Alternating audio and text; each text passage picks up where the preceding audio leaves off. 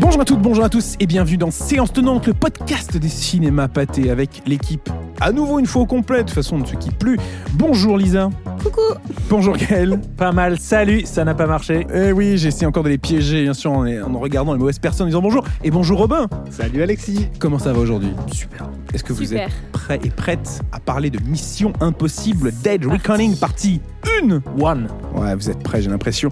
Et on vous en parle d'ailleurs dans un épisode réalisé en partenariat avec Dolby Cinema, cette expérience justement de la salle de cinéma qui vous permet euh, eh bien, de profiter d'images spectaculaires, d'un son qui voyage avec des dizaines et des dizaines euh, d'enceintes à travers toute la salle, euh, le tout dans un confort absolu. Euh, Dolby Cinema, c'est une, expérience qu'on peut découvrir à Paris, dans sa région parisienne aussi, à Lyon, à Nice, Rennes, Toulouse, Marseille, Rouen, bref, un petit peu partout. Et c'est l'expérience idéale avec laquelle découvrir Mission Impossible, Dead Reckoning, partie 1, un film réalisé par Christopher McQuarrie.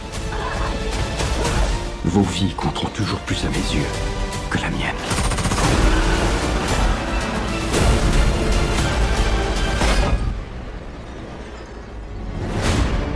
Aucune de nos vies ne doit compter plus que cette mission. Je ne suis pas d'accord. Partie 1 donc, parce qu'il est supposé qu'il y aura une partie 2. Si je suis, alors je suis très perspicace, hein. Ouais, parce qu'ils sont en tournage, donc. euh, Tout à- Alors non, justement, le tournage est en pause. À cause Ah de oui, la oui, grève oui, des oui. scénaristes, Oui. figurez-vous. Mais euh, oui, donc c'est la première fois euh, dans, le- dans la saga Mission Impossible que deux films ont été annoncés euh, d'un seul coup. Normalement, il y a une espèce de, de, de- un par un, euh, au final, une règle. Et puis au final, là, il y avait cette, volonté de, filmer des films back-to-back, euh, comme ça avait été le cas euh, avec Les Pirates des Caraïbes 2 et 3, avec Matrix 2 et 3, avec Trois Mousquetaires, D'Artagnan et Milady, plus récemment. Covid oblige, euh, tout ça a été un petit peu revu. Euh, la partie 1 a été tournée justement euh, pendant la pandémie et, et enfin terminée pour être présentée aujourd'hui sur les écrans. La partie 2 a donc été décalée et son tournage également. Et pour l'instant, on a l'impression que, d'après ce qu'on a compris, le tournage est à l'arrêt pour l'instant. Et du coup, ça, date de sortie en 2024 et potentiellement un petit peu mise en péril. En tout cas, la partie 2 arrivera le plus vite possible sur les écrans. En attendant, on va bien sûr parler de la saga Mission Impossible euh, pour commencer, avant d'aborder ce nouvel opus aujourd'hui à découvrir au cinéma. Mission Impossible, c'est adapté d'une série, j'ai envie de dire de la série éponyme, Des années 60. tout à fait, de 1966. Imaginé par Bruce Geller. Exactement, Et- diffusé sur CBS à l'époque. Euh, Enfin, j'ai CBS comme si euh, autour de la table on regardait tous CBS en, 1900 en 1966, ce qui n'est pas vraiment le cas. Euh, mais une série culte, Ah ouais. de nombreuses saisons, de, de nombreux épisodes qui font qu'elle même, va même revenir, je crois, 20 ans plus tard avec Ouais. une, une- une suite avant que Tom Cruise ne s'empare de la saga dans les années 90. euh, 96. Tout à fait, avec le premier opus en 1996, euh, juste après la sortie de GoldenEye, Mm. qui avait euh, justement euh, revitalisé et redonné ses lettres de noblesse à la saga James Bond. Mais est-ce que ju- justement ce premier opus, c'était pas Tom Cruise qui voulait sa propre saga de films d'action, de films d'aventure, rien qu'à lui, où il était le visage de la franchise? Ce qui est intéressant, c'est que Tom Cruise n'avait pas, jusque-là, n'avait pas fait de film d'action. Quand on regarde sa vraie euh, sa, sa carrière, parce que Top Gun n'était pas vraiment un film d'action, jour de tourne- tonnerre non plus. Et là, d'un seul coup, je pense qu'effectivement, il y avait à l'époque, euh, milieu des années 90, 80, 95, on va dire, il y avait, il y avait le, retour au, gros blockbuster euh, avec le, retour de, James Bond, euh, tu, l'as dit, avec euh, voilà, on sentait qu'il y avait quelque chose qui se passait. Et on a proposé cette série à, en tout cas, ce premier film à Tom Cruise, qui était réalisé à l'époque par Brian De Palma. Donc c'était c'était assez particulier en fait parce que c'était effectivement un gros film d'action, mais c'était un gros film d'action qui était quand même réalisé par un très grand auteur. Sachant qu'à à la, à base, ça devait être Sidney Pollack Ouais, qui aurait dû réaliser le film, puisqu'ils avaient travaillé ensemble sur le Sur- film La Firme. Sur la firme, fantastique. Ouais. Euh, Et il avait joué avec lui dans euh, le dernier film de Stanley Kubrick. Euh, Eyes Wide Shut. Eyes Wide Shut, puisque euh, Enfin, Sidney Pollack, pardon, euh, Sidney Pollack euh, joue euh, face à Tom Cruise dans ce film. Et il y a, y a- la volonté pour Tom Cruise d'avoir pour lui, pour lui un énorme film d'action, une franchise si ça marche, mais qui sera en tout cas au début dirigé par un cinéaste. Donc, euh, Parce que Tom Cruise, dans ces périodes-là, c'est vraiment que ça d'ailleurs. Il enchaîne les films avec les grands Ouais. réalisateurs. Comme C'est- s'il avait a presque une, vraiment cette, euh, une liste des gens avec qui il avait Exactement. envie de travailler Ouais, et il va travailler avec les plus grands réalisateurs de- d'Hollywood, quoi. complètement. Que ce soit Scorsese, que ce soit De Palma, que ce Spielberg. soit- Sp- Alors Spielberg, ça arrivera un tout petit peu plus tard avec Ouais, ouais, le ouais. euh, début 2000, pardon. Kubrick, comme Kubrick, disait, bien ouais. sûr. C'est Ouais. quand même un, un tableau de chasse. Ouais, euh, ouais. C'est le, c'est le moment en fait où il se sert des, euh, il se sert des auteurs pour façonner un tout petit peu son image, pour se donner une crédibilité. C'était le Blanc-Bec euh, qui incarnait euh, d'une certaine manière euh, l'Amérique réganienne jusqu'au tournant des années 90. Avec des productions très marquées de Tony Scott Exactement, de avec ouais. Bruckheimer, Tony Bien sûr. Scott. Il y a le, le- le- la, la- la fracture, on va dire, avec le Oliver Stone né un 4 juillet, où là, justement, il joue, il joue une Amérique en crise, en jouant Ron Kovic, qui est ce, ce- ce- ce vétéran qui, qui a mutilé à la guerre, où d'un seul coup, il se passe un truc étrange dans, dans sa filmographie. Et Et un film puis, de vampire. il y a le, il y a entretien, euh, Entretien avec un avec un vampire, et la franchise Mission Impossible va lui permettre euh, effectivement d'avoir d'avoir des euh, grands pardon, auteurs. je te coupe, A Few Good Men. Ouais, tout à fait. Des hommes Des hommes d'honneur. d'honneur. Des hommes d'honneur. Extraordinaire, Extraordinaire. film de procès avec Ouais. Demi Moore et Jack Nicholson. Ouais. On sent vraiment le Tom Cruise euh, assez dramatique, quoi. Dans Ouais. cette Film de Rob Schneider, si je dis ouais, pas de bêtises. exactement. Rob Reiner. Rob Reiner, pardon. Rob Reiner. Donc j'ai dit une bêtise. Et, vo- et voilà, la, la- la franchise Mission Impossible va au début lui permettre d'avoir son film d'action et d'avoir des, des- des grands auteurs euh, qui, pour les mettre en scène. Et puis, euh, progressivement, il va en fait constituer son duo avec euh, Chris McQuarrie, Christopher McQuarrie, Ouais. pour en fait mettre la main, prendre le contrôle définitif et absolu sur euh, la série de films. Mais on va en parler, c'est justement, parce qu'on va revenir euh, euh, sur les films, peut-être un par un rapidement, avant de faire un, un bilan et de revenir sur les, les films que l'on que l'on préfère et ceux qu'on aime un petit peu moins. Euh, Mission Impossible, le premier du nom, sort en 1996, donc un film de Brian De Palma, euh, réalisateur de Scarface, Incorruptible, euh, Phantom of Paradise, bref, pas mal de, de- de- de jolis films, n'est-ce pas, Gaël? Un succès colossal, plus de 450 millions de dollars euh, au box-office mondial, plus de 4 millions d'entrées en France, euh, une très belle euh, une entrée fracassante hein, finalement pour euh, cette nouvelle franchise portée par Tom Cruise à, à l'écran. Suivra 4 ans plus tard Mission Impossible 2, cette fois réalisée par John Woo. Là, il va faire appel à un réalisateur hongkongais Mm. de films d'action justement très marqué dans son style Mm. pour Avec des colombes. tout à fait beaucoup de colombes, beaucoup trop de colombes à mon goût d'ailleurs et de d'objets volants en tous sens. Des motos. Euh, des motos, tout vole volent. dans ce film, vous allez voir. Tom Cruise vole aussi, tout, tout le monde vole. Mais justement, c'était euh, à l'époque cette volonté de faire appel à un réalisateur euh, par film, donc de changer tous les films de réalisateurs pour avoir une nouvelle approche sur ce film en particulier. Et il va y avoir un shift là-dessus à partir de Macquarie, Mm. donc de Christopher Macquarie qui va arriver sur le cinquième opus, où là, en effet, il réalise tous les Mm. films depuis lors. En attendant, on va revenir là-dessus, mais revenons donc euh, Mission Impossible 2, le John Woo, un- le film peut-être le plus atypique euh, de la saga, puisque quand on regarde les, les sept films aujourd'hui, c'est peut-être celui qui détonne un peu le plus dans son style. Tu, tu- tu- tu- on sent mais tout le mépris, tout le fiel dont tu es capable là en, Je- je en une phrase Non, là, pas mais c'est ah, c'est moche. Non, mais le film où il essaye le plus, je trouve, d'être James Bond. Il y a un truc, je trouve, dans son, dans son approche au personnage, euh, parce que Ethan Hunt, dans le premier film, a encore son mentor euh, qui le trahit, etc. Il y a tout un truc vraiment où il y a une espèce de course contre la montre.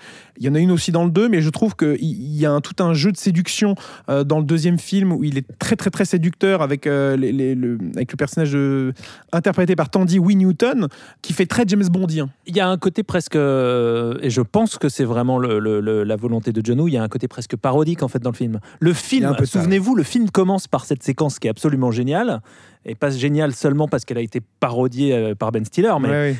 cette séquence géniale où il gravit une falaise, une espèce de de- d'immense montagne de, de- de- de- des rocheuses, et on se dit mais qu'est-ce que c'est que ça? Ah bah c'est rien, c'est juste Ethan Hunt qui est en vacances. Et je trouve que c'est extraordinaire de commencer sur ce truc en disant bon bah en fait maintenant je vais faire mes cascades moi-même, je vais faire mes trucs parce que et, et- et me mettre en scène moi dans des dans des performances juste pour euh, juste pour dire que je suis euh, je suis un beau gosse et que je peux faire ces trucs là. Mais quand Je on, voit, a- quand on voit le making-of d'ailleurs avec John Woo derrière son cobo en train de, de, de- de stresser euh, toutes les fibres de son corps devant euh, sa méga star en train de se s'accrocher au milieu de- du vide. enfin, C'est un, un, c'est un ego trip en fait, Ouais. et, et- et je trouve que, euh, je trouve que le, le voir comme ça est assez amusant. Et il y a une espèce de caricature de ce que ce qu'étaient les gros films d'action à l'époque, qui étaient tous par ailleurs complètement influencés par le cinéma asiatique et le cinéma de Hong Kong, sans, sans forcément euh, l'admettre. sans l'admettre exactement. Et, et je trouve que le fait d'avoir pris John Woo pour le faire, c'était une manière de dire à tout le monde bon bah moi je prends l'original et, et j'en ai marre des copies. Qui- En plus, John Woo qui s'amuse à faire un film Hitchcockien complètement euh, abracadabrantesque. Je trouve qu'il y a, il y a- il y a un truc qui moi me, me- me fait aimer le film au-delà de ses défauts qui sont euh, réels et avérés, ça c'est sûr. Un film dans lequel on retrouve d'ailleurs Anthony Hopkins. Souvenez-vous, dans un tout petit rôle, il joue le chef de la. Ah mais il joue oui, son la- chef. la- oui oui t'as raison. Tout à fait. IMF, Ah, je m'en souviens plus. Eh Ouais. ben oui. Oui. Ouais. Six ans plus tard, hein, Mission Impossible 3. Euh, cette fois, Tom Cruise fait appel à une star montante de la télévision euh, de l'époque pour, euh, j'allais dire, le, le hot new thing, hein, finalement, euh, comme disent les anglo-saxons euh, d'Hollywood, euh, en la personne de J.J. Abrams, pour Son premier réaliser. film d'ailleurs. Tout à fait, pour réaliser donc Mission Impossible 3, premier long métrage. il vient d'où J.J. Abrams? Parce que je sens que Robin a envie de, de parler d'un- petit projet qui lui tient à cœur. Bien sûr, de la, de la télé, comme tu disais, mais surtout de Lost, quand même, qui est une des plus grandes séries de télévision jamais créées. Tout à fait. Bah voilà, Est-ce ça que, tu es d'accord Moi, avec je suis moi tout à fait euh, d'accord avec toi. Lost les Est-ce que tout le monde est d'accord? Je ne sais pas. Je, je- je ne sais pas, en tout cas, euh, je préfère pas penser à la fin, À sinon je vais, me- je vais me mettre à, À à pleurer.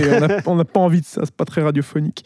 Mais euh, il, il- voilà, il fait appel à- J.J. Abrams pour amener son approche et sa, sa- sa gestion de l'action, de, de la tension, du suspense. Euh, dans ce film où, euh, où Ethan Hunt est à la recherche de cette fameuse patte de lapin, euh, parce qu'on ne saura jamais hein, finalement ce que c'est cette patte de lapin. C'est tout le, tout le, le parti pris de J.J. Abrams de dire qu'au final, c'est pas le plus important de savoir de ce que c'est, mais savoir ce qu'on cherche. Quoi. Le MacGuffin. comme. Exactement, oui. Je ne dis pas que J.J. Abrams a inventé euh, Non, non, non. tout ça. Non. Euh, Oula, oula, grand, grand mal en face.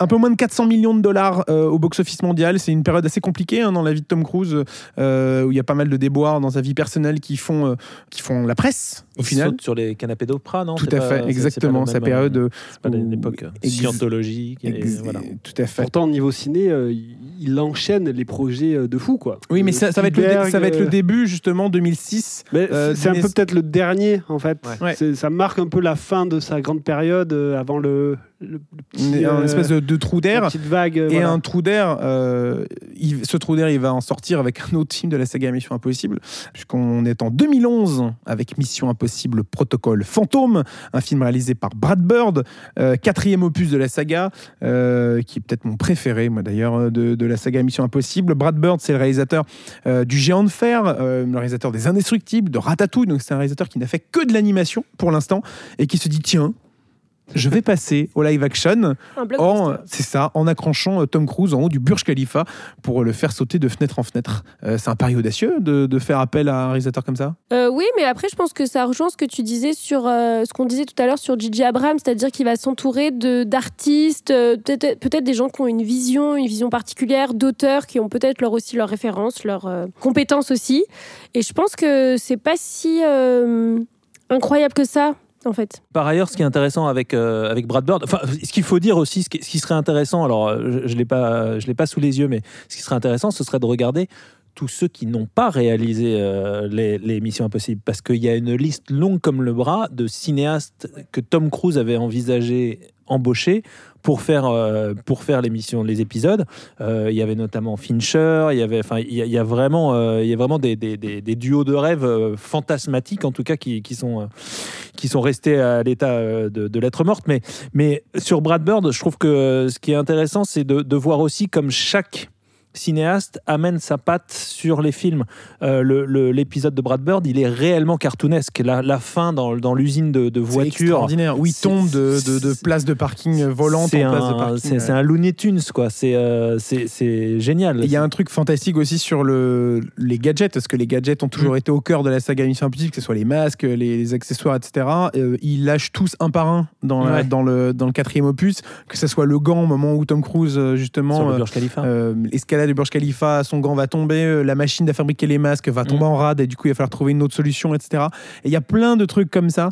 Et je trouve que Brad Bird est, est fantastique. C'est un passage euh, magistral euh, au live action parce Mm. qu'il sort de Ratatouille en 2007. Il arrive sur ce projet-là. Après, il va faire son À la poursuite de demain, Mm. qui est un film fantastique pour tout un tas d'autres raisons, qui a malheureusement pas du tout marché. Puis il est repassé à l'animation avec Les Indestructibles 2. Euh, mais je, je divague. Euh, mais il apporte quand même quelque chose d'assez extraordinaire. Et je trouve qu'il va poser les bases de ce qu'est aujourd'hui la saga. Ouais.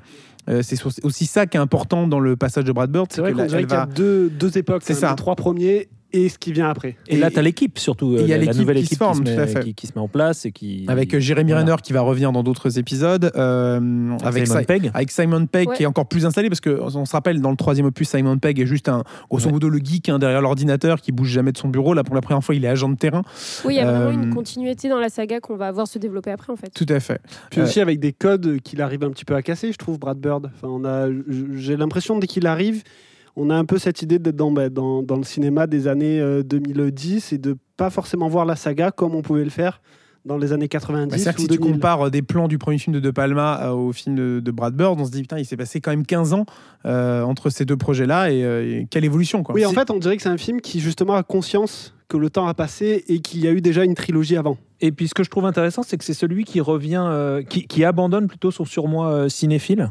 C'est-à-dire que euh, plus aucune référence à Hitchcock, plus, enfin, c'est- plus ça qui intéresse Brad Bird. Il en fait vraiment un agent très contemporain qui joue sur la. la J'ai j'ai l'impression que c'est aussi le premier qui joue réellement sur la mythologie de Tom Cruise, qui l'installe comme héros physique. Il y a cette scène géniale quand il se bat dans la prison, qui sort sur le parapet Ouais. où là, il y, a des- il y, a, il y a vraiment, on a l'impression que c'est à partir de ce, ce, ce- cet épisode que, euh, donc que Brad Bird réussit à mettre en scène cet acteur qui, est, euh, qui fait lui-même ses cascades, qui, qui gère tout, comme, euh, comme on ne l'avait pas vu jusque-là, j'ai l'impression. Entre temps, Brad, j'allais dire Brad Pitt. Tom Cruise a fait une rencontre, celle de Christopher McQuarrie euh, sur le, tournage d'un film qui s'appelle Valkyrie, sorti en 2008, euh, film de Brian Singer. euh, qui est, Christopher McQuarrie était le scénariste de ce film-là. Il va réaliser euh, le premier film de Jack Reacher en 2012 avec Tom. Cruise. Eh ben, écoute, Très bon film. C'est vrai. Non, mais qui relance. euh, je, je trouve que c'est avec. Qui participe justement, aussi voilà, à ce. avec le ouais. quatrième Mission Impossible qui relance un peu cette nouvelle carrière de Tom Cruise. C'est ça, c'est-à-dire qu'il y a- il y a Mission et- et Impossible qui 4 et enchaîne un, d'ailleurs un que an les plus- bons projets ouais, après. et un an plus À part tard. deux, trois ouais. films un peu. Après, un t'as peu Edge of moins bons. Tomorrow, t'as Oblivion fait, aussi ouais, qui ouais. suivent. euh, Et, et justement, euh, Christopher McQuarrie donc, réalise ce cinquième opus, donc Rogue Nation, qui là pose les bases vraiment de ce qu'est aujourd'hui la saga Mission Impossible, puisque à terme, euh, donc le septième épisode dont on va bientôt parler euh, et le huitième de l'année prochaine, euh, justement constituera bah, la moitié de la saga. hein. la moitié de la saga sera réalisée par, euh, par Christopher McQuarrie. En tout cas, ce cinquième opus qui sort en 2015, euh, bah, justement marque pour le coup là un vrai tournant euh, qui avait été amorcé avec Protocol Fantôme euh, sur le précédent opus.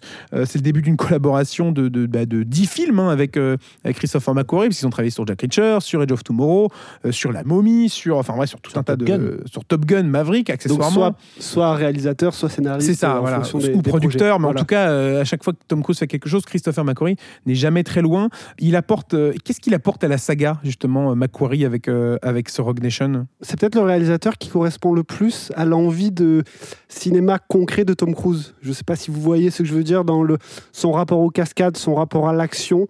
On a l'impression vraiment que McQuarrie complète la vision de Tom Cruise pour sa saga.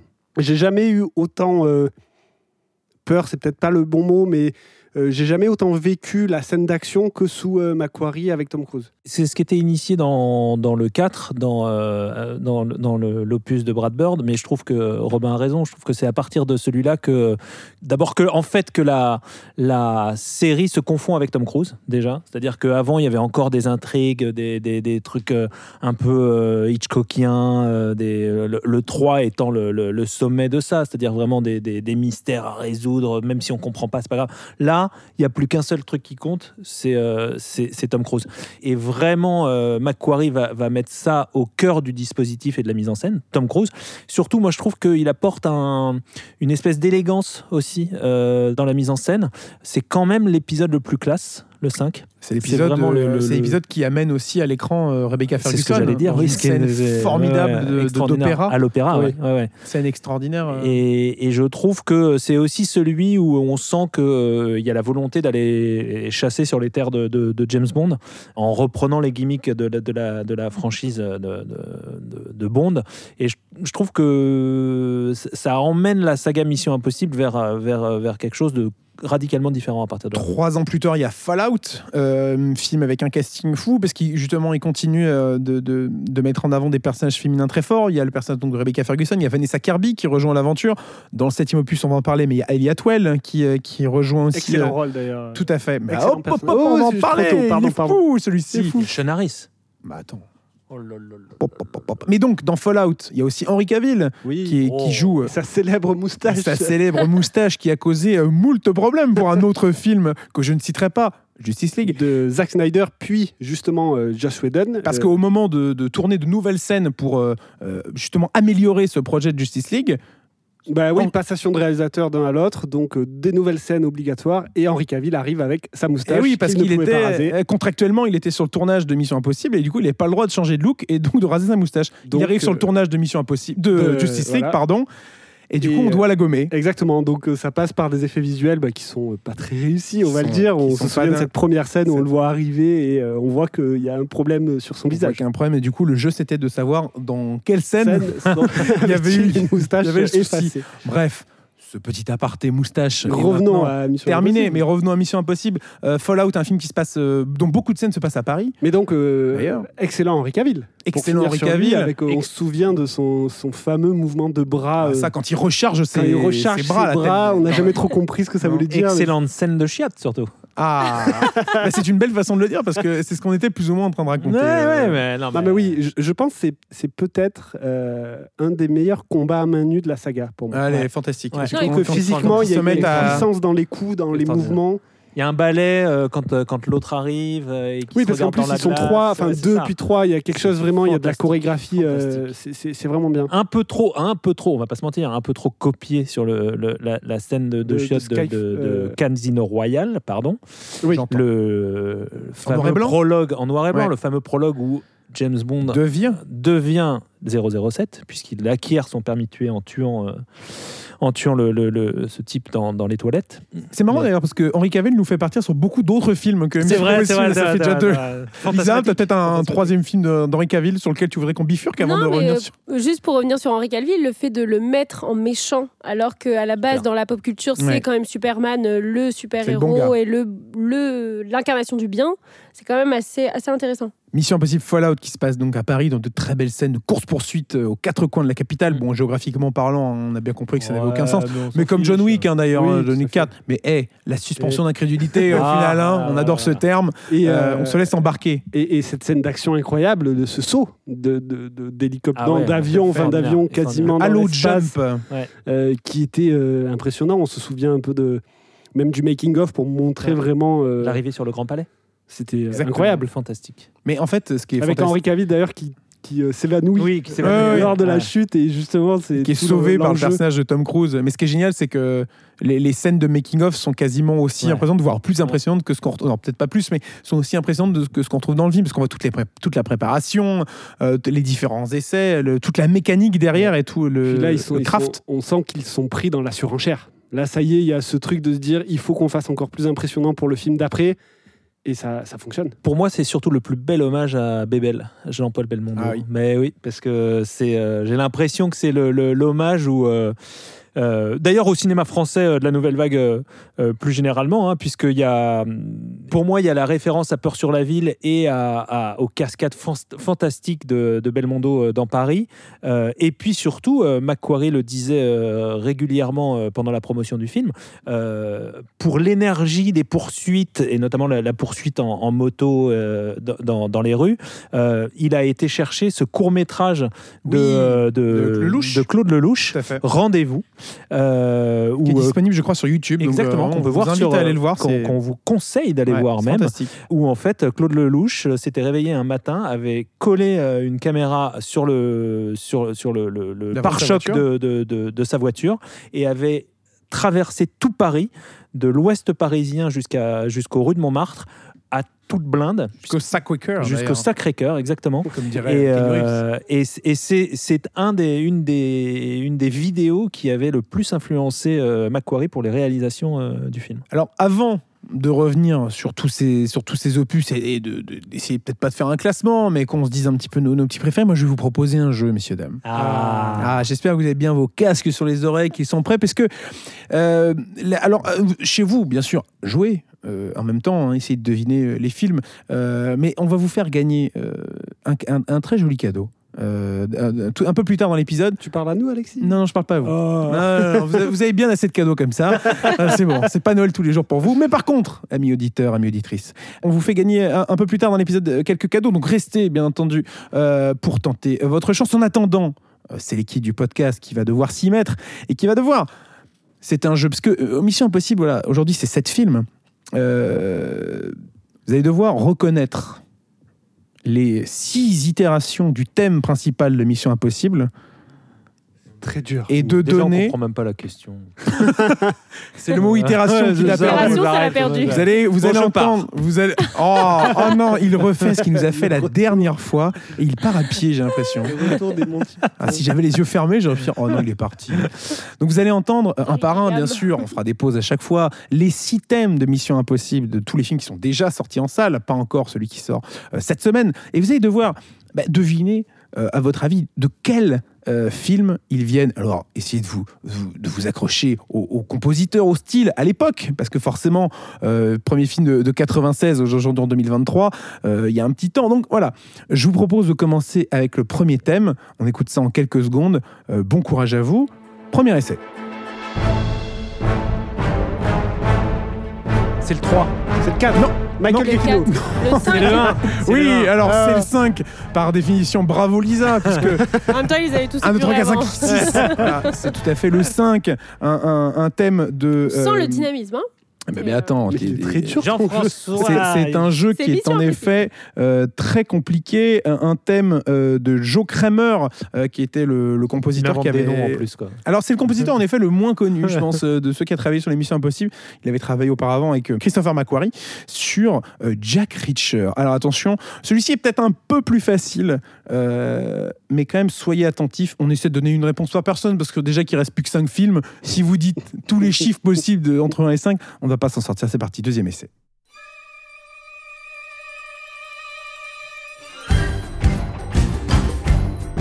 C'est le 1. Oui, excellente réponse. Et composé par qui? Jean-François Mishka.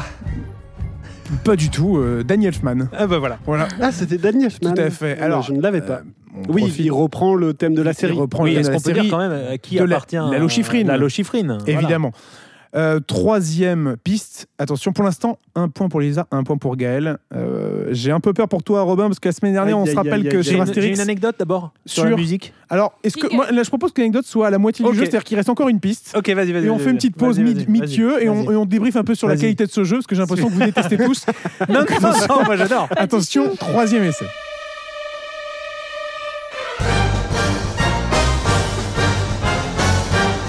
Oh, c'est le 3. Oh, le 3. Oui, Oh excellente réponse. Facile. Le troisième opus, Facile. Michael Giacchino, bien Ouais. entendu. Ah.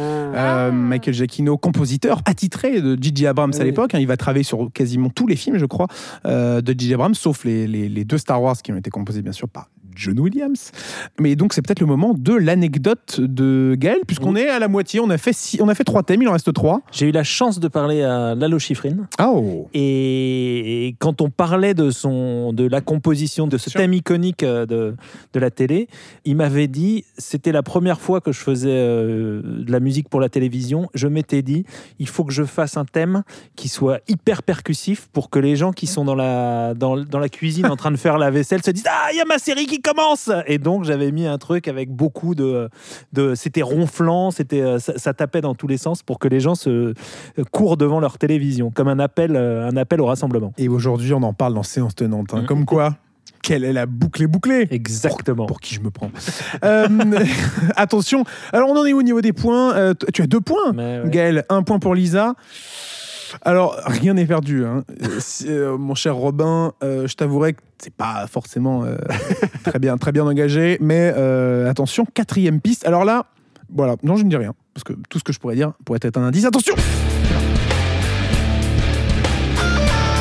Le 2 Deux. Le deux. Et- C'est Robin qui l'a Ouais, dit. ouais, en premier. ouais. Bravo Robin, exactement. Mission impossible. John Woo. De, on, on sent, on sent la patte John Woo. Ouais. Alors, qui peut me dire qui a composé ce thème de Mission Impossible 2 Vous ne reconnaissez pas un petit peu Vous entendez hein, légèrement la guitare électrique Pas du Zimmer. Et si, c'est totalement. Hans Zimmer. hein, Est-ce tout que à je fait. double l'épaule Non, non, non, non, non, non, ça c'est une question. Prêt à euh, tout, hein. Il est prêt à tout. hein. Donc on rappelle les points 1 Lisa, 1 Robin, 2 Gaël. Oh là là Attention là là Lisa, je sens une petite baisse de régime. Tu étais très forte dès le début. Était-ce de la chance Je ne sais pas. Robin, je pense que c'était. euh, il a tout donné en tout cas. Attention, euh, cinquième et avant-dernier piste.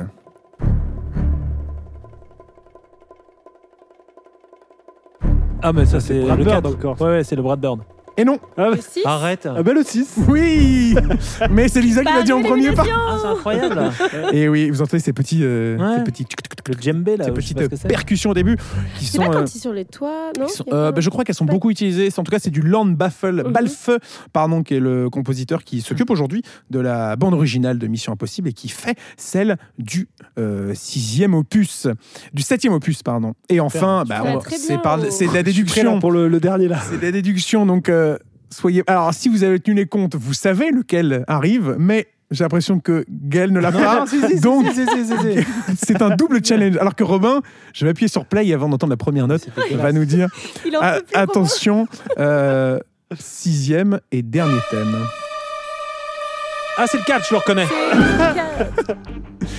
Exactement, Light the Fuse de la bande originale euh, de Mission Impossible Protocole Fantôme, composé par. Mais alors est-ce que c'est encore euh, Giacchino Bah, réfléchissez au, ré- au réalisateur. Brad Bird, c'est pour ça. Ouais. Brad Bird, qui est. Pixar, Michael Giacchino. Non, C'est je totalement dirais- Michael. Giacchino, bien vu. Tout à fait, une bande originale composée par euh, Monsieur Giacchino, euh, qui est donc euh, le premier à avoir euh, signé deux, Deux. bandes originales d'affilée, parce que euh, voilà, il était euh, euh, finalement ami proche Oui, des deux attitré réalisateurs. un peu de, à la fois Abrams et Brad Bird. Réalisateur attitré de J.J. Abrams, réalisateur attitré de Brad Compositeur. Bird, euh, compositeur bien sûr attitré euh, de ces deux de ces deux grands réalisateurs. Bien sûr, il s'est attaqué deux fois à la saga. Justement, cette saga sur ces euh, sur ces six premiers films, euh, on peut même parler du septième, on peut l'inclure dedans, même si on va forcément revenir euh, très rapidement dessus, enfin très rapidement, dans très peu de temps du moins euh, dessus. Est-ce que, est-ce que un classement, c'est peut-être un peu long parce qu'il y a beaucoup de films. Peut-être on va s'en mêler les pinceaux en disant les films, mais euh, quel est votre préféré, vous, dans les, dans les six premiers films qu'on a, qu'on a évoqués justement de, tout à l'heure, du premier Mission Impossible à, Fallout sorti en, en 2018 Bah, c'est- C'est assez compliqué parce que je trouve qu'ils sont justement tellement différents euh, que j'aurais du mal. Même le 2, je l'aime bien pour euh, la façon dont il part dans quelque chose d'inattendu et presque de, de trop gros, justement. Euh, mais Qu'est-ce que tu si ferais pas pour faire plaisir à Gaël disant du bien de Mission Impossible 2, c'est quand Non, même... mais si je devais choisir, euh, le premier, quand même, De Palma, c'est quand même une référence euh, absolue. Et j'aime beaucoup, euh, finalement, euh, la façon dont Macquarie reprend la saga. Donc, euh, 5 et 6, je mettrais peut-être peut le 5. Ok. Voilà. Lisa? Moi, je pense que je vais pas me faire d'amis, mais euh, j'ai une petite affection pour le 3. Ah, En mais fait, je- alors, euh, on, on peut être amis, hein Ah, tu, tu veux être mon ami Je, je bien, Soyons avec, amis. avec grand plaisir. Ça me, ça me fait plaisir. Ça Non, l'était pas Mais avant si, et ça tu va un peu de Non. peine. Je vais couper mon micro. je pars comme. Je pars. Non, euh, j'ai une- beaucoup d'affection pour ce film. Alors, je pense que ça a à faire aussi avec tes- tes- des souvenirs de, de cinéphile, euh, de, du fait que hum, c'était le premier que je voyais en salle euh, quand c'est sorti. Et, euh, et en fait, c'était la manière dont le scénario était monté. C'est-à-dire de commencer en fait par la fin et de remonter le temps, en quelque sorte, pour revenir à la fin dans une scène finale. Euh, Il y a quand même Philip Seymour Hoffman qui reste Qui quand même un des plus grands acteurs euh, d'Hollywood et qui en plus incarne un méchant. La scène avec son double, euh, interprété Non, par c'est. Tom, enfin, Ouais. Tom Cruise, qui a le masque, parce qu'on n'a pas trop parlé des masques, mais c'est vrai que les masques, c'est quand même. Il y a Ouais, des, c'est fi- il y a une des films, il n'y en a pas du tout, et puis alors vraiment des films où Ça, on en mange toutes les c'est 5 une des minutes. signatures de Mission Impossible. Mais, le euh, mais ouais, ces scènes sont fantastiques. Mais euh, non, voilà, beaucoup d'affection pour ça. Euh, Il y a une, teinte dans, dans le long métrage qui, pour le coup, on parlait tout à l'heure du fait que des cinéastes ont apporté chacun leur patte à Mission Impossible. Là, je trouve qu'il y a quelque chose de très limite. euh, euh, proche de la science-fiction et du coup le fait que ce soit J.J. Abrams c'est peut-être pas une, euh, une si grande euh, comment dire une surprise et du coup ouais beaucoup de- beaucoup d'affection avec euh, pour ce film Ce qui est marrant avec le 3, c'est qu'au début du film, Tom Cruise est totalement rangé. Il est marié, Ouais. il, est, il est avec une femme qui ne sait pas, euh, qui ne connaît pas son vrai métier. Et je trouve que ça, ça détonne beaucoup par rapport aux deux, ou ce qu'on disait sur, sur son approche très bondienne, euh, de séducteur, euh, de sans attache, etc. Et d'un seul coup, euh, après, je pense que c'est aussi lié à ce que vivait Tom Cruise à l'époque et ce qu'il voulait renvoyer comme image de lui. On est au début du 3, il est, il est dans sa petite maison euh, pavillonnaire américaine avec sa femme qui reçoit plein d'amis euh, chez eux. Euh, ils, font, ils font une fête. D'un seul coup, il dit Ah ben, je dois aller chercher des glaçons, on n'en a plus pour boire. Il arrive à la supérette et là, il y a. euh, cet acteur euh, Billy Crudup euh, qu'on voit beaucoup en ce moment euh, dans de nombreuses séries. Bref, et du coup, le film part de là et sur, cette double, sur cette double puis tu vie, vois quoi. tu disais enfin on disait que le 1 et le 2 de Mission Impossible étaient un peu inspirés d'une façon ou d'une autre de James Bond là on retrouve un rangé mais en fait on se rend compte que plus tard James Bond va aussi se ranger aussi Mhm. dans quelque sorte donc Aussi. tu vois, au final, il y a aussi cette, euh, ce mélange de ces deux grosses sagas Mhm. d'espionnage qui vont un peu se- s'inspirer euh, Mais mutuellement au toutes les fil deux, des oui, épisodes. toutes les deux se, un peu se, Avec Jason Bourne se aussi. Avec Jason Bourne aussi. oui. Gaël, euh, toi, ton, ton film préféré de la saga? Moi, le 1, euh, vraiment, parce qu'il établit, euh, parce qu'il établit les marques, parce qu'il se, il, il joue avec la série, euh, dont j'étais très très fan plus jeune. Euh, aussi parce qu'il établit l'ADN Hitchcockienne que je trouve intéressant. J'aime bien le 2, même si, bon, je pense que c'est quand même, euh, quand même un gros film euh, malade, comme on dit euh, gentiment. C'est vrai que c'est assez gentil et- de et- dire ça. ouais, ouais, pour ne pas dire autre chose. Moi, j'aime bien, j'aime bien ex aequo, je mettrais le, le- le 4 et le 5, le Brad Bird et le premier Macquarie, qui sont vraiment, vraiment dans leur genre des, des- des super films d'action et avec surtout des, des- un engagement de Tom Cruise qui est, qui est super. Puis le 2, on a, on, on- on l'a pas dit, mais il y a quand même la moumoute. Euh, la moumoute de Tom Cruise, qui est fantastique, sa coupe Ah, de cheveux, est, ah oui. euh, quand même assez. euh, C'est regardé avec des regards un peu circonspects, la, moumoute de Tom Cruise. Attends, le- le- les cheveux longs. Et, là. et- et- et tu parlais du 1, on a quand même peut-être une des plus belles séquences de tension de la saga, Ouais. quand il est pendu euh, dans cette pièce. euh, Oui, qui a une des images les plus euh, Ouais, iconiques, oui, c'est ça, euh, emblématique de même du cinéma Impossible. tout court, d'action, et en plus, bien sûr, de la carrière de Mission de, de Tom Cruise, pardon. Euh, non, moi, je dirais, bah, j'ai beaucoup de sympathie. Enfin, j'a- j'adore le premier film. Je trouve que le 2 a, quelques difficultés, disons, qui m'empêchent de rentrer euh, pleinement euh, mais, euh, dans, dans son histoire. J'aime beaucoup le 3 également, mais j'ai une, passion moi, pour le quatrième opus euh, de Brad Bird et ça touche euh, vraiment, euh, comme on disait tout à l'heure, cartoonesque. Et tout ce qu'il apporte, toutes ces couleurs, tous ces personnages. Le personnage de Simon Pegg, je trouve, apporte beaucoup justement dans l'humour, parce que justement, c'est son, c'est c'est sa patte. J'aime bien ce qu'apporte Jérémy Renner aussi. Alors, c'est un rôle un peu atypique parce qu'on se demande ce qu'il fait là en contrepoids de Tom Cruise. Euh, Comme si euh, il y avait une, un une espèce- début de Oui, bah, c'était une- pas... une espèce de rumeur hein, qui tournait à Ouais. l'époque. Moi, je vois pas trop comment. euh, Mais en plus, c'était pareil d'ailleurs avec euh, Jason Bourne. Oui, exactement. C'était oui. un peu l'acteur qui Oui, était censé c'était, euh, après Avengers, remplacer un tout peu ça euh, période. dans cette époque-là. Euh, mais donc, ouais, moi, je dirais, je, je- je- mes préférés, je pense que c'est le 4 et le 6. J'ai- J'aime beaucoup toutes ces scènes dans Paris. Euh, je les trouve vraiment euh, millimétrées euh, à la perfection. euh, et puis, toutes ces, toutes ces cascades sont fantastiques. Et au-delà de ça, je trouve que le film marche très, très bien euh, grâce à tous ces personnages.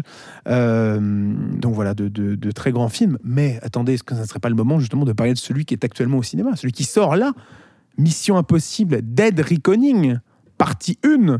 Parce que là, on parle, on parle depuis euh, près de 40 minutes sur la saga Mission Les Impossible. Les pauvres. Et on y arrive, messieurs, dames. Euh, J'espère que vous n'avez pas dormi. euh, si vous- en même temps, si vous vous réveillez à ce moment-là, c'est parfait, du coup. Euh, Mission Impossible Dead Reckoning, partie 1. euh, des enjeux encore plus grands, encore plus impressionnants, des menaces qui viennent de partout, de l'intérieur, de l'extérieur. Finalement, le personnage d'Ethan Hunt ne peut faire confiance qu'à lui et son cercle très très proche. Qu'est-ce qu'il apporte de plus à cette saga, ce nouvel opus de la franchise? J'aime beaucoup de choses. D'abord, j'aime j'aime l'idée que ce soit un, un film qui cite beaucoup la saga justement, c'est-à-dire que ça joue beaucoup avec la mythologie, euh, la mythologie euh, IMF. Mais c'est un peu ce qu'on Euh, disait sur, sur Fast and Furious, je trouve. Ce- ce- C'est- cette vrai, capacité à, à construire des films au fur et à mesure Ouais. Et de se dire ah bah tiens on va aller piocher. Euh, typiquement, on va retrouver le personnage de Ouais, euh, Kittredge, de- Kittredge, ouais. pardon, Ouais. Dans, dans le premier film. Euh, et puis en même temps, on va aller chercher encore dans le passé de- d'Ethan Hunt pour voir ses débuts dans l'IMF. Puis la scène à Venise euh, reprend euh, la, la scène du 1 euh, avec euh, la, la mort entre Ouais. guillemets de John Voight. Enfin, je trouve qu'il y y, y a vraiment un jeu, euh, une espèce de, de, de, de, palimpseste, comme on dit euh, pour, euh, pour faire intelligent, euh, sur, euh, sur la, Ça marche, en tout sur cas. toute la, bah, évidemment, sur la série, euh, sur, toute la série. Et puis, je trouve que c'est euh, surtout celui qui essaye le plus de choses, je trouve, en termes de cinéma. Et la scène de fin dans le train Alors ça, on, on va en parler. Je pense voilà. qu'on pourra faire un laïus euh, de, de quelques minutes tout à l'heure sur, euh, sur cette scène de train. Euh, Peut-être d'ailleurs un, un petit point sur euh, Dead Reckoning, parce que qu'est-ce que ça veut dire Dead Reckoning? Ben, Écoutez, j'ai fait une petite recherche. Dead Reckoning, ça veut dire navigation à l'estime. Mm. Et qu'est-ce que la navigation à l'estime? Eh bien, plus le, quand on n'a plus les instruments de navigation, les Exactement. bateaux euh, utilisent euh, oui, parce que tu parles en, en Les breton, étoiles, donc tu as, le, tu as le pied, tu as le pied marin. Euh, naturellement d'ailleurs, c'est c'est à la naissance. Mais c'est ça. Tout à fait. Donc la navigation à l'estime, c'est l'art de tracer sa route euh, en navigation sans l'aide d'instruments électroniques. Mm. Euh, puisque du coup, tout le, le- le sujet, hein, le- la grande menace euh, de ce nouvel opus se caractérise grosso modo par l'intelligence artificielle qui serait capable d'altérer le bon fonctionnement de la civilisation, des armées du monde, des économies, enfin bref, d'à peu près tout, si elle est, enfin, si elle est gérée justement par des, des- comment dire, euh, de- de- Des méchants. des méchants, Des intérêts voilà. personnels. Tout à fait. Personne mal intentionnée. Exactement, et des personnes mal intentionnées, il y en a quelques-unes dans ce film, un film qu'on, euh, qui, qui voyage, Euh, Venise, Rome, Abu Dhabi, euh, la Norvège, Euh, on voyage beaucoup, c'est une des forces aussi de la saga dans son ensemble, hein, comme toutes les, un peu comme James Bond, hein, forcément, de- d'offrir à son public un grand spectacle d'action dans, dans différents lieux. Toi, tu, tu voulais dire quelque chose tout à l'heure, Robin justement Non, mais c'était pour rebondir euh, par rapport à, hum, à ce que vous disiez sur euh, celui-ci. Euh, sur, voilà, ce que tu- nous demandais un peu ce qu'il apportait à la saga. Bien sûr. Je trouve que hum, il a presque un aspect un peu conte, en fait. Euh, on dirait presque la quête du Graal. ce- ce- Celui-ci, on a un peu pareil, ce MacGuffin qui revient, cet élément euh, à, à trouver, mais euh, les personnages ne savent pas vraiment ce que c'est, Et nous non ni à plus. quoi ça sert. Et nous non et plus. donc il y a vraiment mais- ce truc un peu de euh, ben voilà euh, les chevaliers de la table ronde qui doivent trouver le Graal mais ils savent pas ce que c'est et ils savent pas à quoi ça sert. Parce que oui, là, euh, les personnages sont à la recherche, grosso modo, d'une clé pendant tout le film. Ouais, ça, c'est dit dès le début, hein, donc oui, oui, on- non, c'est ne le pitch. Non, non, tout à fait. Ce que je trouve amusant euh, par rapport à, à cette nouvelle intrigue, c'est aussi euh, le, le fait qu'ils doivent abandonner tout ce qui est numérique. Que la, la menace étant euh, une espèce d'intelligence artificielle qui peut prendre le contrôle de tous nos appareils euh, quotidiens et de tout, même enfin de tout, de tout dans le monde, puisque tout ne fonctionne plus que euh, grâce au numérique, au digital. Il y a la volonté de, de- de revenir à justement d'abandonner pour le coup complètement les gadgets, complètement tout ce qui est numérique, les caméras de surveillance, les trucs pour trouver où est la chose. Bon, on abandonne ça pour ne plus faire confiance qu'à de la mécanique. Il y a des Et- super scènes d'ailleurs par rapport à ça. Ouais, complètement. Vraiment, il y a des scènes de tension justement qui l'illustrent et qui sont euh, merveilleusement bien faites. Et c'est une, et je trouve que c'est un, un- un argument de mise en scène qui est absolument euh, brillamment déployé par euh, Macquarie. Lisa Non, euh, oui, non, ce que je voulais ajouter sur justement tout euh, l'aspect technologique et le fait qu'en fait euh, l'ennemi à atteindre c'est une intelligence artificielle. Alors est-ce que c'est du hasard de calendrier, mais t'as aussi tout. enfin, est-ce que le film aura pas aussi un impact, euh, peut-être un peu plus d'impact, même si c'est une fiction, sur tout ce qu'on a aussi aujourd'hui sur le débat de l'IA et la place de l'IA dans la création artistique aussi. On sait aussi que Tom Cruise, c'est quand même un fervent défenseur des salles de cinéma, du cinéma comme il l'a connu, la grande époque hollywoodienne. Et du coup, je trouve que l'ego trip Tom Cruisien plus ce débat sur l'IA dans le cinéma, etc., et pour en faire un argument euh, machiavélique, je pense que ça apporte un peu de poids à ce, à ce blockbuster-là. Lisa a complètement raison parce que ça va complètement dans, ce que, dans, dans la profession de foi de, de Tom Cruise qui, euh, depuis le début, dit je fais mes cascades tout seul. Ouais. Il y a rien, rien ne remplacera euh, effectivement le- la présence d'un acteur et donc du réel face à la caméra pour l'engagement du spectateur. Mais d'ailleurs, vous avez vu par rapport à sa grande cascade, il aurait déclaré. euh, euh, ils l'ont tourné dès le début, comme ça, en cas de mort de Tom. Cruise, euh, il pourrait réécrire le film derrière euh, sans avoir Ouais, à. C'était de- en mode, euh, voilà, si je meurs le premier jour, au moins, bah, on sait que c'est finito. Au quoi. moins, en gros, le, le twist est, est posé Ouais, et vous vous débrouillez derrière. Cascade d'ailleurs, euh, vu qu'on est sur le sujet, euh, impressionnante. On Cascade très On l'a impressionnante. peut-être tous vu déjà via le, Bah, il y a le, making mec- of le qui fameux était making of sorti, sorti, en ligne, mais c'est mais vrai qui quand marche on, très très bien une du fois qu'elle est euh, dans quand on l'intrigue. voit qu'elle va arriver dans le film, on, on est au bord de son siège quand on se dit mais en Oui, il y a fait des frissons, hein. ouais, ouais, on voit que la scène arrive et puis surtout qu'on voit ce qui se passe après et- Et en plus, elle est un peu introduite de façon comique. oui comme, c'est ça Comme ce que tu disais, Gaël, sur le fait qu'on peut finalement plus se fier à la technologie. euh, voilà. mais c'est d'ailleurs un, un échange entre lui et le personnage de Simon Pegg il y avait Voilà, déjà le même genre euh, je sais plus Benji. c'est dans, dans le dernier film ou l'avant non dans le dernier film où euh, il se retrouve à dire euh, Ouais, tourne à droite, euh, tourne à droite sauf qu'en fait tourne à droite bah, il y a trois étages de Mm. vide dessous euh, bon bref Mais il y avait la même chose dans, le, dans la poursuite du Burj Khalifa où Aussi, il le conduisait et, et en fait c'était la tempête et donc on comprenait plus rien. 2h40 euh, de course-poursuite à travers le monde, euh, où Hunt euh, se retrouve un peu bah, seul, comme on le disait, parce qu'ils doivent abandonner euh, euh, tous, les, tous les gadgets possibles imaginables pour euh, bah, justement travailler un petit peu à l'ancienne. Euh, c'est peut-être un film aussi qui recentre un peu plus le propos sur l'espionnage, euh, sur vraiment sur euh, le, euh, le- l'infiltration, euh, toutes les techniques d'espionnage, etc., plutôt que des grosses scènes d'action. Des grosses scènes d'action, il y en a, bien Il y a entendu. moins de, de combats physiques, peut-être. Ouais, Euh, c'est ça. On est moins dans ce truc de Ethan, euh, Ethan, pardon, qui va devoir. euh, bah, on repense à, voilà, à Henri Cavill, la, la scène des toilettes, comme on disait. C'est un peu moins ça, je trouve. C'est très, très séduisant ce que tu dis. Très, toilette. très séduisant.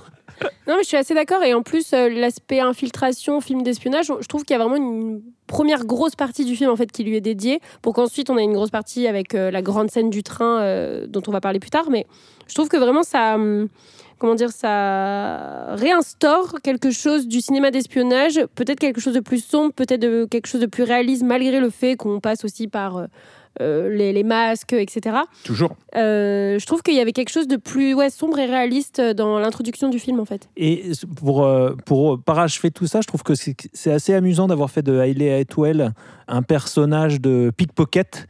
euh, parce que donc d'abord, elle n'a rien à voir avec toutes ces conspirations, ces trucs d'espionnage euh, supra-étatique, euh, je sais pas quoi. Elle, elle débarque dans l'aventure et elle se contente de subtiliser des, des objets, euh, euh, des poches des méchants, des gentils. des- Et je trouve que y a, ça, ça dit aussi quelque chose, un truc sur, encore une fois, ça renforce le sentiment du réel, en fait. C'est-à-dire, euh, qu'est-ce que c'est? C'est de la manipulation, c'est un truc de, de, de, fric-frac, euh, il suffit de faire un bon geste et, euh, et on a, on, a ce qu'on cherche. Je trouve que c'est assez amusant et presque, presque ironique, a une espèce d'ironie un peu très macquarienne, on va dire, dans le, fait d'avoir fait ce personnage un simple pickpocket pour, pour, compagne du, du, d'Ethan. Tu parles de Atwell, euh, bien sûr au casting, Tom Cruise, Simon Pegg, Rebecca Ferguson, Ving Rhames, euh, Vanessa Kirby sont de retour.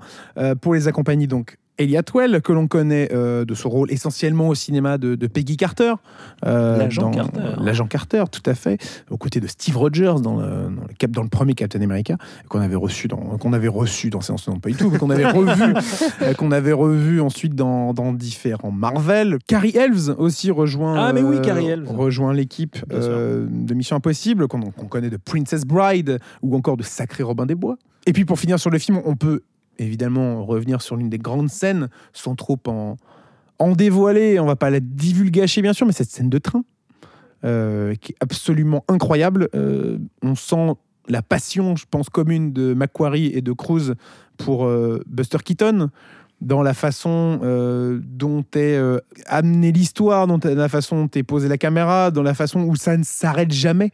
Il y a une longue scène de train qui, qui va un petit peu, comment dire, euh, enterrer euh, toutes les scènes de train qu'on a pu voir récemment. Ouais, je pense. Parce qu'on en a parlé euh, même il y a encore assez peu de temps sur Indiana Jones, euh, les calendes destinés, euh, où il y a une scène de train en, en introduction qui est très sympathique. Mais là, pour le coup, on arrive sur des, des- un sommet d'action et de, de gestion de l'espace, de, de train euh, qui, à qui va arriver tout un tas de malheurs. Et au milieu de tout ça, il y a tous nos personnages.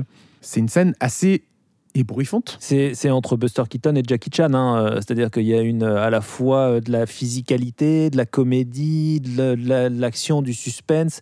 Effectivement, ça reprend tous les trucages et tous les, les grands, les grands moments de, de- des cascades de Buster Keaton. Je trouve qu'il y, a une- y a une fluidité, puis il y a une maîtrise corporelle de Hayley Atwell et de, et de, et de Tom Cruise qui, qui permettent de mesurer toute la, la, la, la virtuosité physique, la physicalité de, de- de Tom Cruise et de, et de Hayley Atwell. C'est c'est vraiment, vraiment une très, très grande scène. ouais. Robin, Lisa? Mais moi, ça me fait. euh, c'est très différent, mais euh, ça me fait un petit peu penser à ce qu'on a pu voir dans, dans le dernier tiers de John Wick, euh, du, du dernier John Wick 4, où euh, on a justement cette sensation de euh, la scène qui ne va jamais s'arrêter au point de, euh, bah, de presque d'exaspérer les personnages et le public. Oui, de devenir dans euh, le- une dans- caricature presque. C'est ça, mais dans, de, dans le bon aspect de la chose.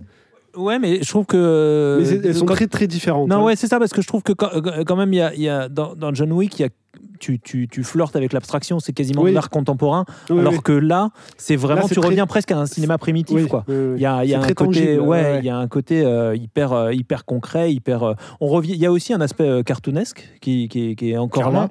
Et Mais ça, je pense que c'est vraiment lié à Buster Keaton, encore ouais, une fois. hein. à la façon dont euh, les séquences euh, se suivent les unes aux autres, où ça devient de plus en plus gros et en même temps on se dit mais, ah, il faut vite que ce personnage fasse ça sinon il va y passer et puis, Puis l'interaction avec le, avec le décor. Et c'est ça. Qui- et qui- encore une fois le rôle du train, Mm. le, le fait que tout, soit, tout ça soit dans un espace confiné, euh, qu'on se retrouve à, à jouer avec les différents wagons, le wagon bar, le wagon avec les petites euh, avec les petites chambres, le wagon cuisine, enfin une espèce de truc un peu euh, presque qui s'apparente à un jouet quoi. On imagine que McQuaid, alors là mon personnage il va faire ça, et il va prendre une louche et bam, tu vois, il y a un truc. Non, mais en plus, c'est pas juste une scène de train, c'est une, une immense partie du film. En Ouais, fait, c'est pas, euh, tu peux pas juste résumer ça comme ça, tellement, euh, bah, comme vous dites, il joue avec l'espace, il joue avec euh, la temporalité, c'est-à-dire que nous, en tant que spectateurs, on se dit mais quand est-ce que ça va s'arrêter comme les personnages? Et en fait, on se rend compte que aussi l'aspect cartoonesque fait que ça, ça s'amoncelle en fait de, de seconde en seconde.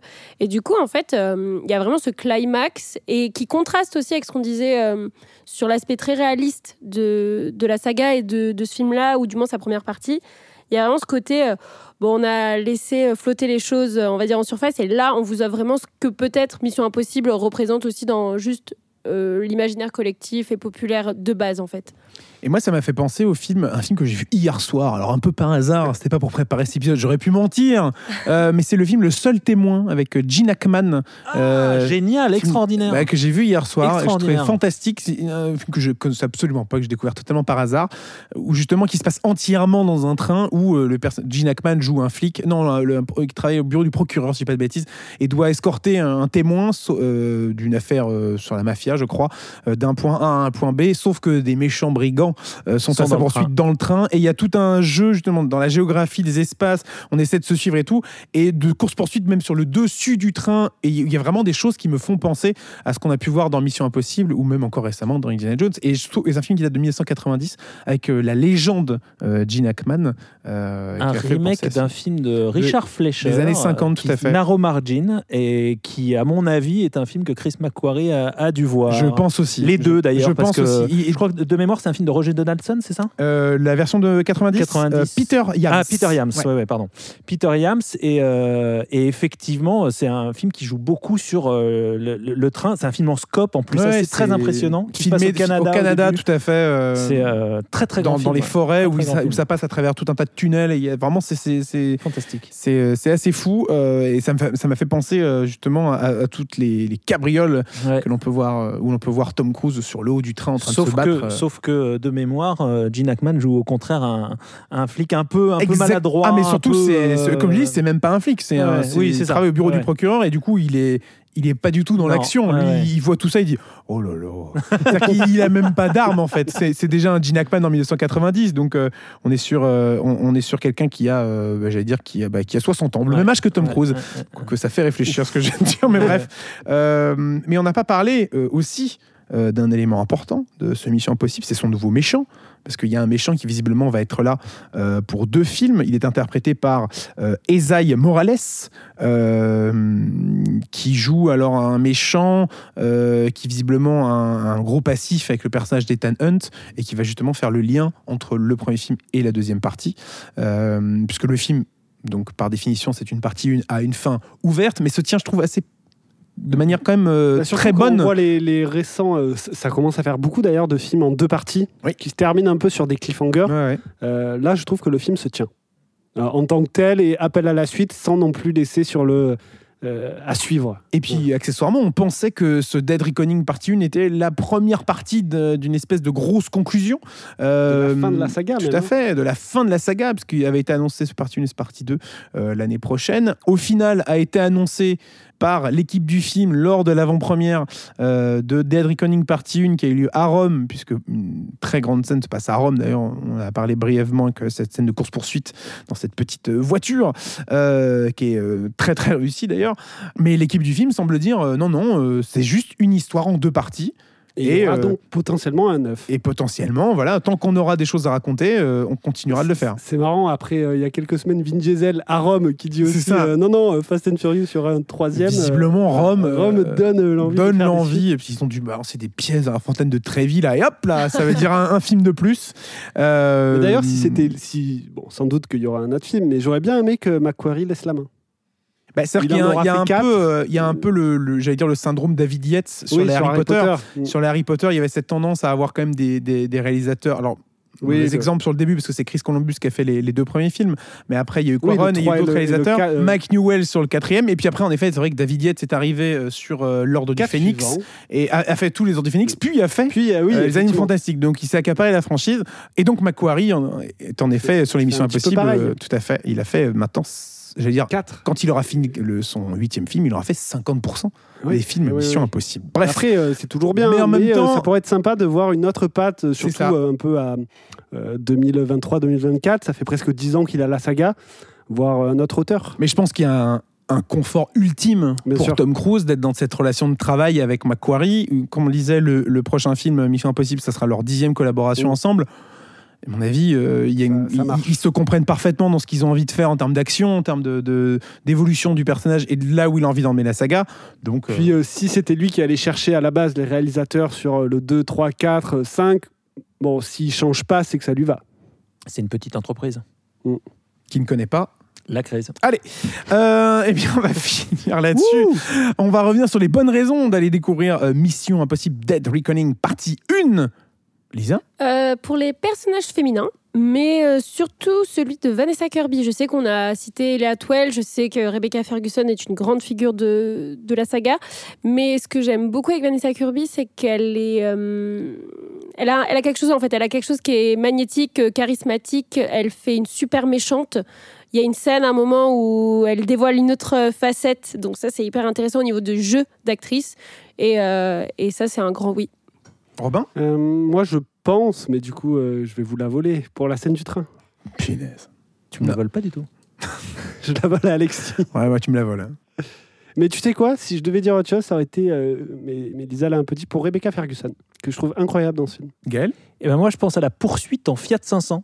Euh, parce que je trouve qu'il se passe un truc euh, avec Ellie Atwell qui est euh, fantastique, c'est-à-dire il y a une qualité de jeu qui est vraiment vraiment phénoménale entre Tom Cruise et, et Ellie Atwell. Pour juste rappeler, à enfin expliquer à ceux qui n'ont pas vu le film, ils sont menottés dans une Fiat 500 poursuivis dans les rues de Rome. Et il y a un effet Et de ça mise en donne scène l'une des plus belles scènes du film et des incroyable, incroyable. Et non seulement extraordinairement chorégraphié, mais en plus filmé de manière, enfin là pour le coup, Chris McQuarrie euh, a- des cojones, comme on dit euh, chez moi.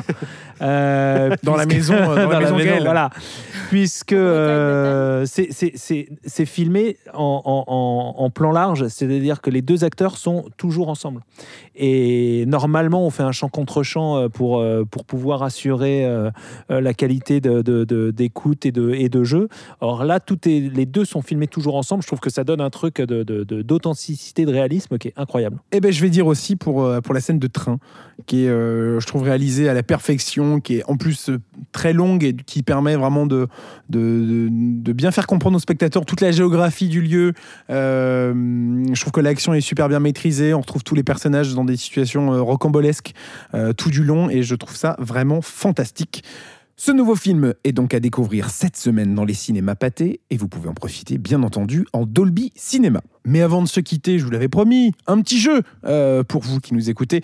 Tentez de remporter un abonnement euh, d'un an au magazine Première. Ouah, génial Ah ouais, tu, vas jouer ou pas, Gaël? Ah Bah oui, oui, bien sûr. Ah bien, sûr. attendez, attention, hein, attention, il va jouer. Vous n'êtes pas les seuls en lice. Euh, on vous fait gagner donc un abonnement euh, Avec, d'un avec, an. avec excuse-moi, je Oui. te coupe. J'écoute. Avec Tom Cruise sur la Mais couverture. attends, mais tout est lié, Gaël. Ah, non, mais tu penses pas quand même que je fais- talent, Bah, mais quel talent Tout est lié. On Quel vous fait donc gagner un an d'abonnement au magazine de référence sur le cinéma, bien sûr, en France, euh, magazine première, euh, un an d'abonnement pour tenter votre chance. Euh, Rendez-vous sur euh, la page Instagram des cinémas Pâté, Pâté France, tout simplement. Vous allez sur la publication du jeu concours Séance tenante pour tenter de gagner.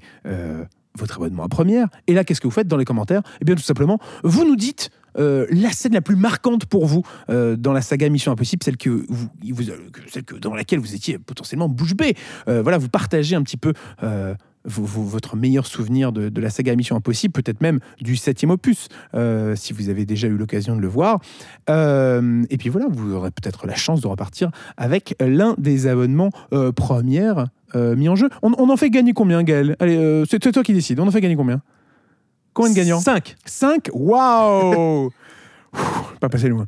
Euh, on, en fait, gagner donc 5. C'est Gaël Golen, le rédacteur en chef du 10 Magazine, euh, qui les fera gagner de ses fonds personnels. Donc ça, c'est vraiment très sympa à lui. Non, 5 abonnements, c'est décidé, euh, seront à gagner euh, sur notre page Insta. Donc allez-y, jouez, répondez à la question que je vous ai posée. Et puis, bonne chance à tous. En attendant, n'hésitez pas à aller, bien sûr, 5 étoiles, euh, ça ferait toujours plaisir sur, les- sur les applications de podcast, un petit commentaire, n'hésitez pas à nous poser des questions, euh, à, à émettre euh, bah, vos avis positifs et, et, sur, sur Séance Tenante. Vous nous dites euh, tout ça euh, de- dans les commentaires et puis, euh, et puis on, on aura l'occasion, bah, j'imagine, de vous répondre dans les prochains épisodes si vous posez des petites choses, tout simplement, n'est-ce pas Gaël? Super. voilà. En attendant, on se retrouve la semaine prochaine pour un nouvel épisode et pour parler des sorties du 19 juillet. Préparez-vous euh, à un combat parce le que match t'as attendu. le match arrive enfin. Christopher Nolan versus Greta Gerwig, Oppenheimer contre Barbie, un combat de haut vol euh, sur lequel on reviendra bien entendu. Aussi à découvrir cette semaine au cinéma, le film Les algues vertes de Pierre Jolivet, c'est notre label L'autre regard. En attendant, merci beaucoup à vous trois, merci Gaël, Merci Alexis. merci Robin Merci beaucoup. et merci Lisa Merci beaucoup. d'avoir été, euh, ben, d'avoir été là tout simplement. D'être vous. Merci d'être Ne vous. change rien. Ne changez absolument rien et bravo pour ce que vous faites au quotidien. Vous êtes littéralement euh, des crèmes, vous êtes des princes et des princesses. Euh, bref, on se retrouve la semaine prochaine pour parler de ce programme de haut vol. En attendant, prenez soin de vous et à très bientôt au cinéma. Pardon, je me lève. Et je Et te je te bouscule. bouscule. Ouais, voilà. te réveille pas comme comme d'habitude. Allez.